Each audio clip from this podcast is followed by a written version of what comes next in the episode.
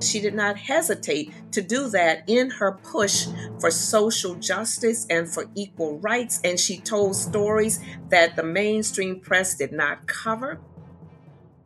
Welcome to Journalism History, a podcast that rips out the pages of your history books to re examine the stories you thought you knew and the ones you were never told.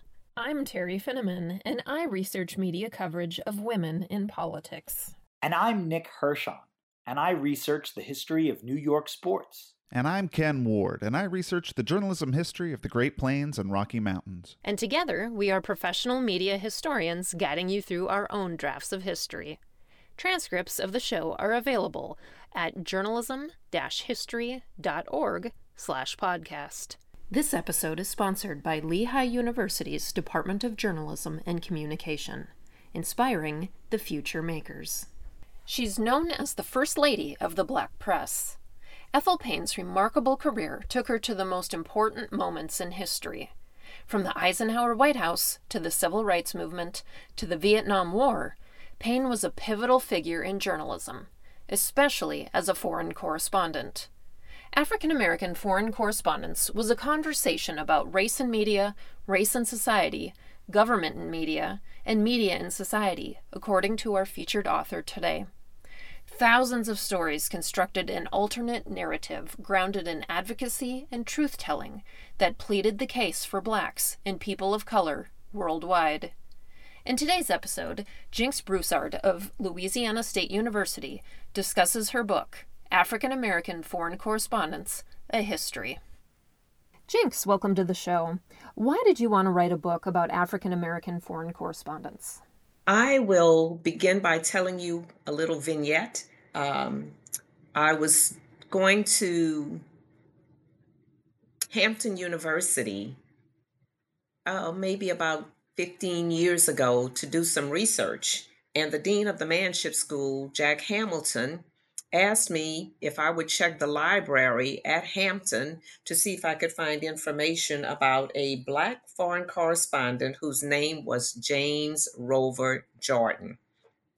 So while I was at Hampton, I went to the library and I started looking for um, Jordan's name. I knew that he was a World War II correspondent. And I wound up turning page after page of the microfilm machine finding dozens and dozens of Black foreign correspondents that whet my appetite because prior to that time, whenever I thought about foreign correspondents, the only Blacks who came to mind were Bernard Shaw with CNN hiding under the bed uh, with rockets flying around when the U.S. Um, invaded um, Iraq. And I also thought of Ed Bradley, who covered Vietnam for CBS. But the names of Black foreign correspondents never came to my mind. So while doing this research, I came across their names, the, the names of the foreign correspondents um, who were covering World War II. I came back to campus and I told Jack about my findings, and we sat and talked, and he said, Wow, that sounds like a great book. And I decided that I wasn't merely going to focus on foreign correspondence, I was going to go as far back as I could to find out when this genre started and why. My appetite, just reading the articles, the stories that the, the, the war correspondents fielded, whetted my appetite, whet my appetite, such that I became engrossed and dedicated to finding out more information. I knew that just as I, a journalist, uh, an educator did not know about Blacks engaging in foreign correspondence, the world did not know either. And so I view this as a book that needed to be written, not for the sake of writing it, but to find out the why and the how, how they did their job, um, what problems they encountered, and so forth and so on. And so that's how I started, that's what prompted me to write the book. And Imagine my surprise when I found that Frederick Douglass in my research became an accidental foreign correspondent. And I started digging even deeper and deeper and deeper and found a Mary Ann Shadd Cary who uh, was the first Black uh, woman to edit a newspaper in North America. I found George Washington Williams, and I, I started finding a common theme in what they were writing, what they were saying. One of the things they wanted to do, just as the Black press did, they wanted to see for themselves. They wanted to tell the true story, the real story. They wanted to tell the other side of the story because they wanted to change public perception of people of color in the United States and worldwide. But they also recognized, and I argue in my book, that racism at home, oppression at home, and repression abroad kept Blacks and non white others worldwide in a perpetual state of subjugation. And that is what prompted me to go on the journey to not only tell the story, but to provide the explanation of why Black foreign correspondents embarked on their journey. I wanted to show that foreign correspondence was not just about the daring, the dashing, the suave white men and an occasional white woman. But indeed, there were foreign correspondents who started this genre as early as the mid 1800s hundreds, and continued with that until um, I would say after the Vietnam War, because by that time, only one Black newspaper was able to field a correspondent. So I know that I'm kind of going on and on, but I know you can probably sense my excitement about having the opportunity to write about these foreign correspondents and to fill that void in history, to show that Blacks were indeed a part of this elite form of foreign correspondence, not for the sake of just showing it, but to let the world know what they were doing. In recent decades, U.S. media organizations have significantly cut back on international reporting. American Journalism Review found at least 20 major outlets got rid of their foreign bureaus between 1998 and 2011. Why do you think foreign correspondents in particular are important to journalism and to journalism history? Foreign correspondence represents an elite genre in journalism, one that those who study journalism history need to know about. Um, I argue also that it's a matter of national security for people to be engaged in foreign correspondence. One, to inform the world.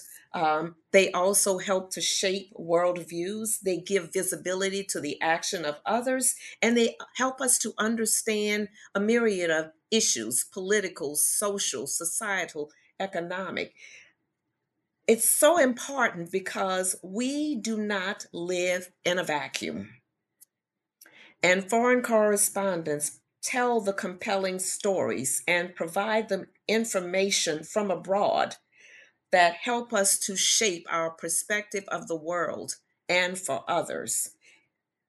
It is so important to gain a perspective of the world that lives uh, and that exists beyond the shores of the United States or whatever your good given country is. There are people, places, and issues that impact all of those countries, all of those entities, and others who live elsewhere need to get that information. Um, arguably, knowledge of foreign correspondence and the role it plays is becoming scant, it is becoming invisible, but I, I, I, I firmly believe that it is necessary for us to continue elevating foreign correspondence in the history of journalism. So, we're going to be talking a lot today about Ethel Payne, who I've long wanted to do a show about. Uh, she was called the First Lady of the Black Press and is included in your book. Tell us about her and the early part of her career. Payne did not aspire to become a journalist. She wanted to be a lawyer. And why? She felt that that was going to be the way to defend the rights of her people. So, having graduated from college, she applied to the University of Chicago, but she wasn't accepted because it had a closed door policy for Black people. She took a job as a clerk at the Chicago Public Library, but she was not satisfied because the job did not allow her to use her knowledge. Um, and more than that, she had ambitions to just see the world. So she took a job as the, a, a hostess at the U.S. Army Special Services Club in 1948 in Tokyo. And she recorded her observations of relations between the soldiers, specifically relations between Black uh, men and uh, Korean women. She also recorded instances of racism and discrimination on the Army base. And she pointed out when she did an interview, uh, maybe in 1987, that what she wrote about in her diary was not known in the state. One of the Chicago Defender's reporters saw her diary, read her diary, and shared it with John Sengstacke, who loved her writing and almost immediately after reading the diaries, um, ran her stories, as she said, with big, bold headlines in the Chicago Defender.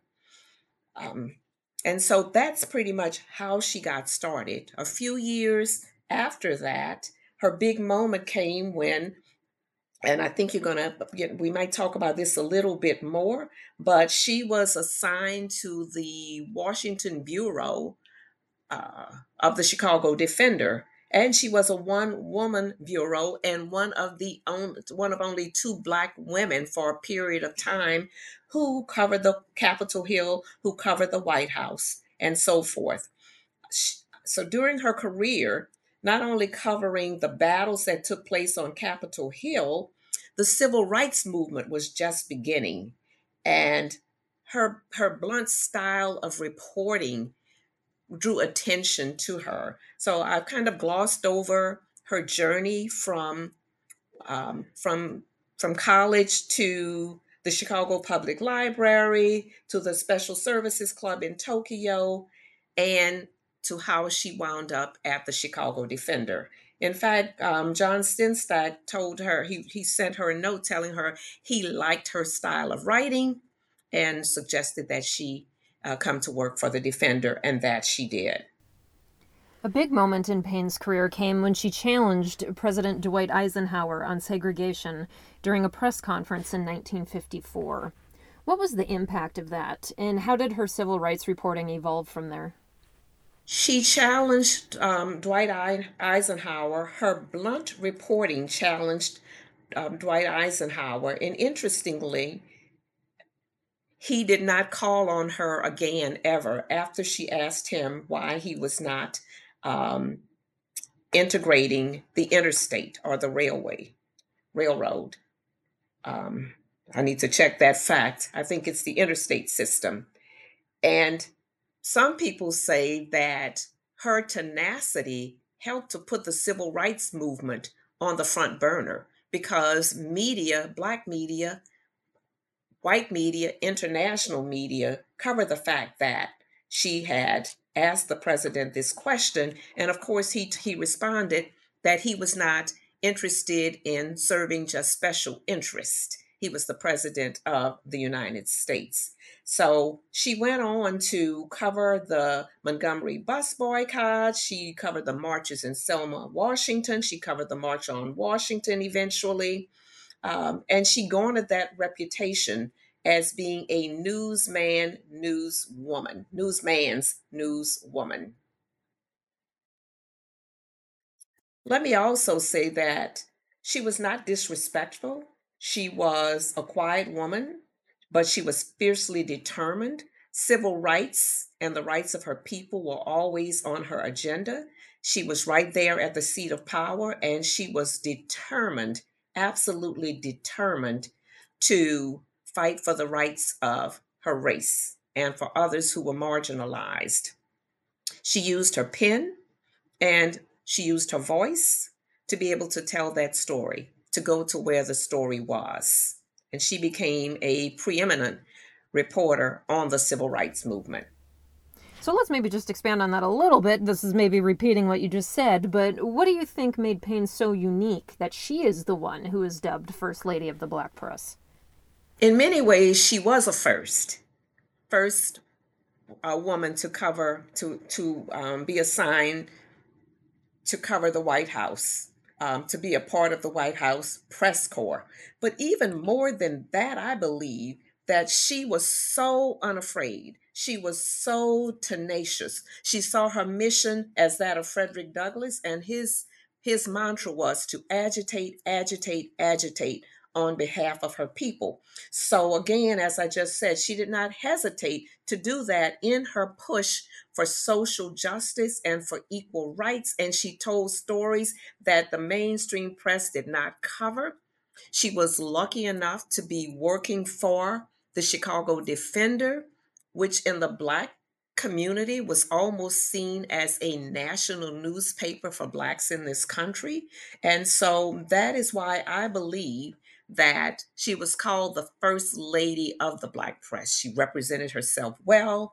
She found she found the story wherever it was and she was tenacious in doing her job in trying to advocate while still trying to be objective. And I want to point that out because she was an objective reporter, but she also sought out stories um, that just by presenting those stories in and of themselves advocated for the race, by exposing the horrendous conditions under which Blacks lived, worked, the fact that they could not eat, sleep, live, uh, even work where they wanted to was denied them.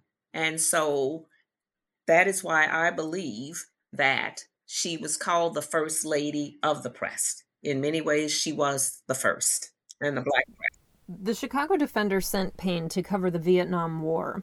Vietnam marked the first time blacks were fighting in a fully integrated military. Payne was the only representative of the race press there in late 1966 and early 1967. Why did they send Payne in particular, and what did they want her to focus on? The paper believed one, as it wrote in um, in the announcement of her being dispatched, that it would be a unique thing to have a woman cover the war. They knew she had what it took. She had demonstrated her toughness, toughness, and she had remained with the newspaper after integration when other black stars were moving on to mainstream, mainstream media. The newspaper also had a long-standing tradition of seeking firsthand information that was eh, of, the, of interest to Black readers. Uh, the Black press was no longer fielding foreign correspondence, and so the Defender had for decades been committed to getting news from abroad. But even more so, this was a historic time because Blacks were for the first time fighting in an integrated military for freedom, and I'm using finger quotes here freedom abroad, while race members were waging a battle for freedom and equality at home.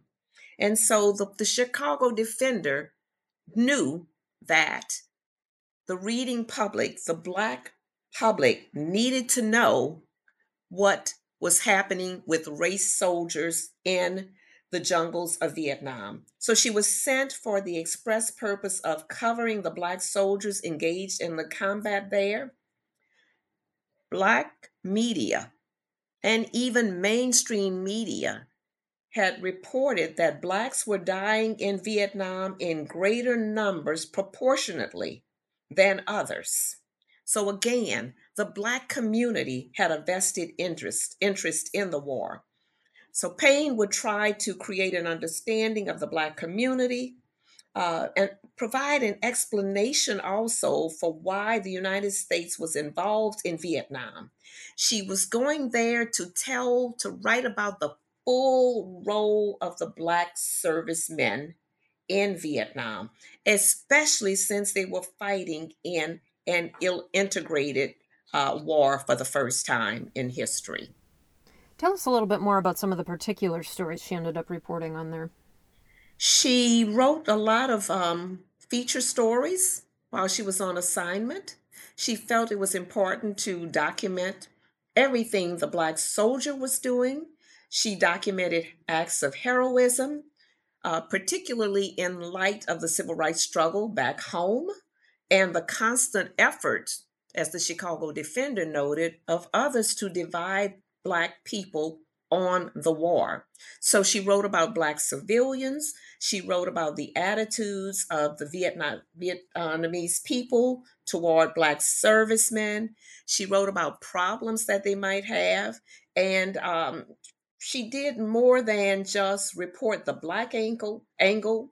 She also gave stories that presented the total complexities of the war. For example, when she talked about the role and status of Black soldiers, she used their words to show that they were better off in Vietnam because the soldiers said the enemy is the enemy no matter what their skin color is. They also told her that um, in Vietnam, they were all one. They were, it didn't matter whether they were from South Carolina or Louisiana or Mississippi. One soldier told her that on the battlefield, we are all brothers. We all fight together. Um, we try to survive together. We die together. I'm paraphrasing, of course. Nobody has time to look at skin color. Now, for some stories, race took a back seat. For some uh, soldiers, race took a back seat.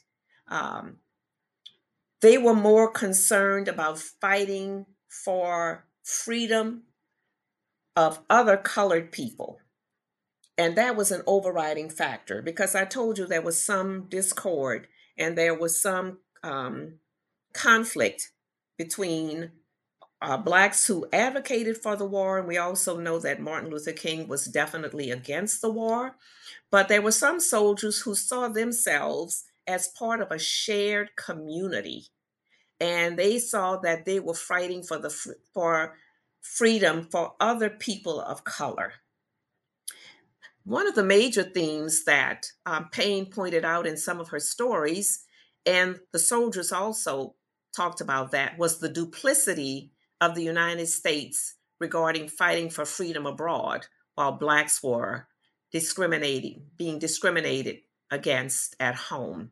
There were others who just thought it was wrong to be bombing people of color because they saw them as part of a shared community. They felt that they had a shared identity. So clearly, they didn't criticize the war outright, but in their interviews with her, they would pose those those types of questions or make those statements.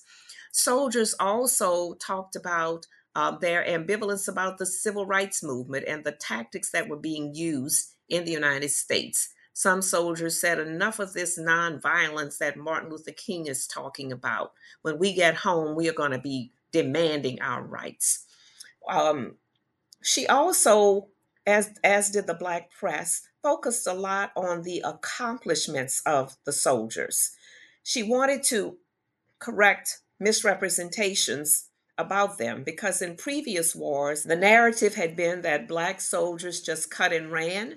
So um, Payne saw it as her mission to co- correct those falsehoods that the mainstream media perpetuated about the Black soldiers. She said she was not going to spend a whole lot of time dwelling on the purpose and the validity of the war. She wanted to correct the misrepresentation, so she highlighted Black troops that were performing magnificently. She once ran a story about a, a colonel uh, who had graduated from the U.S. Military Academy who had been the only black in the academy and was not talked to the whole time he was there, yet he had risen to the rank of colonel. She wrote stories about black captains who were uh, piloting planes. And so the, the goal of the black press and a black foreign correspondence was again to change the perception of people of color, of blacks, so as to get the United States to see our valor, our humanity, our courage, and hope that would, would then spur the United States to grant Blacks equal rights, equal protection, and basic human, humanity. Some of the other stories had to do with, as I said, kind of human interest stories. She wrote about the landscape of um, Vietnam, about the people. She wrote about the culture. One of her goals was to educate her readers about the country where Black people, Black men, were fighting. She also wrote stories about mixed race children, and she compared the lives of of um, of soldiers, children of uh, mixed race in Vietnam, with the lives of children in um, Vietnam. Also, she also liked to talk about, as the Black press did, the linkages between peoples of color. So, in one of her stories, she talked about how the Vietnamese kind of felt a kindred to Black Americans. And as she was walking through a village one day, a Vietnamese woman said, Hello, soul sister. And I thought that was pretty neat, also. Hmm.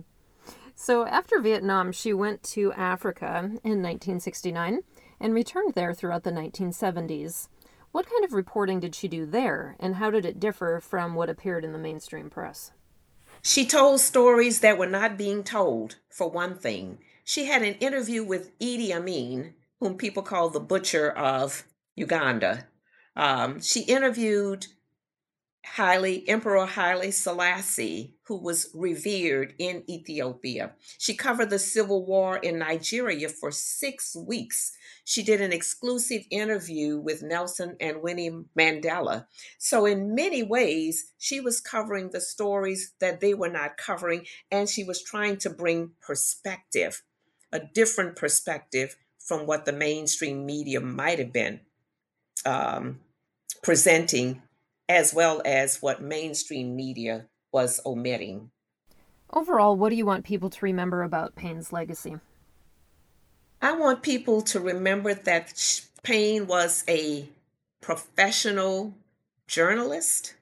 She was a foreign correspondent, that she remained committed to the Black press, as I said a few minutes ago, when others, other Black correspondents or journalists, went to the mainstream media for higher salaries, for more visibility, and so forth. But she was committed to the cause of equal justice and equal rights. She saw the Black press as a way of helping the world to see, helping readers to see the world differently. She saw it as a way to change the status quo.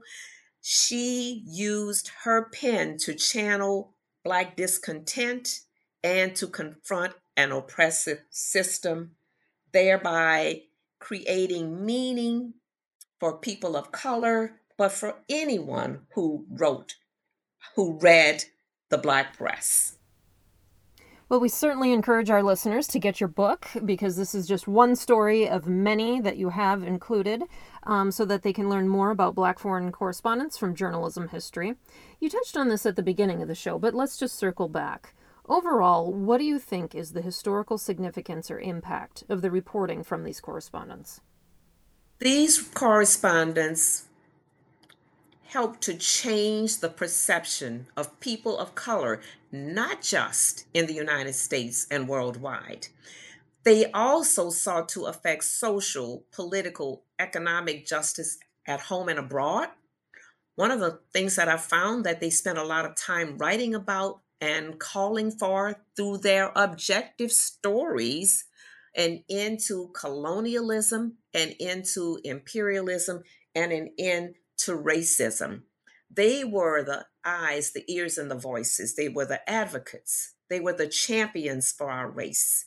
They engendered racial pride and they corrected misrepresentations. One of the other things that people might not know is that they also sought to teach life lessons, to give Blacks direction in terms of how they should live their lives. They often pointed to what Blacks were doing in other countries, what Blacks were doing in Africa, a lot of times um, focusing on the accomplishments in order to, one, to spur African Americans to action, but to help fashion a meaning and identity for them in which they could take pride.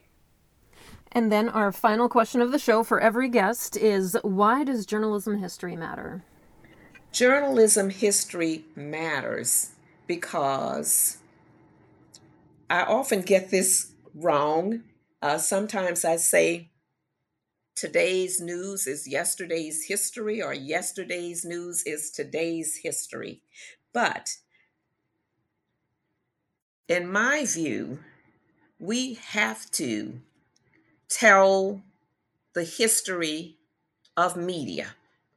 And we have to include those who have been marginalized as well as those who um, have been on, who have garnered a lot of visibility. And so I think it matters so that we can continue to elevate, to inform, to convey information. I know that's redundant uh, about the media and make sure that it's not just his story or their story, but all of our stories. All right. Well, thanks so much for joining us today. Thank you so much. Thanks for tuning in, and be sure to subscribe to our podcast. You can also follow us on Twitter at JHistoryJournal. Until next time, I'm your host, Teri Finneman, signing off with the words of Edward R. Murrow. Good night, and good luck.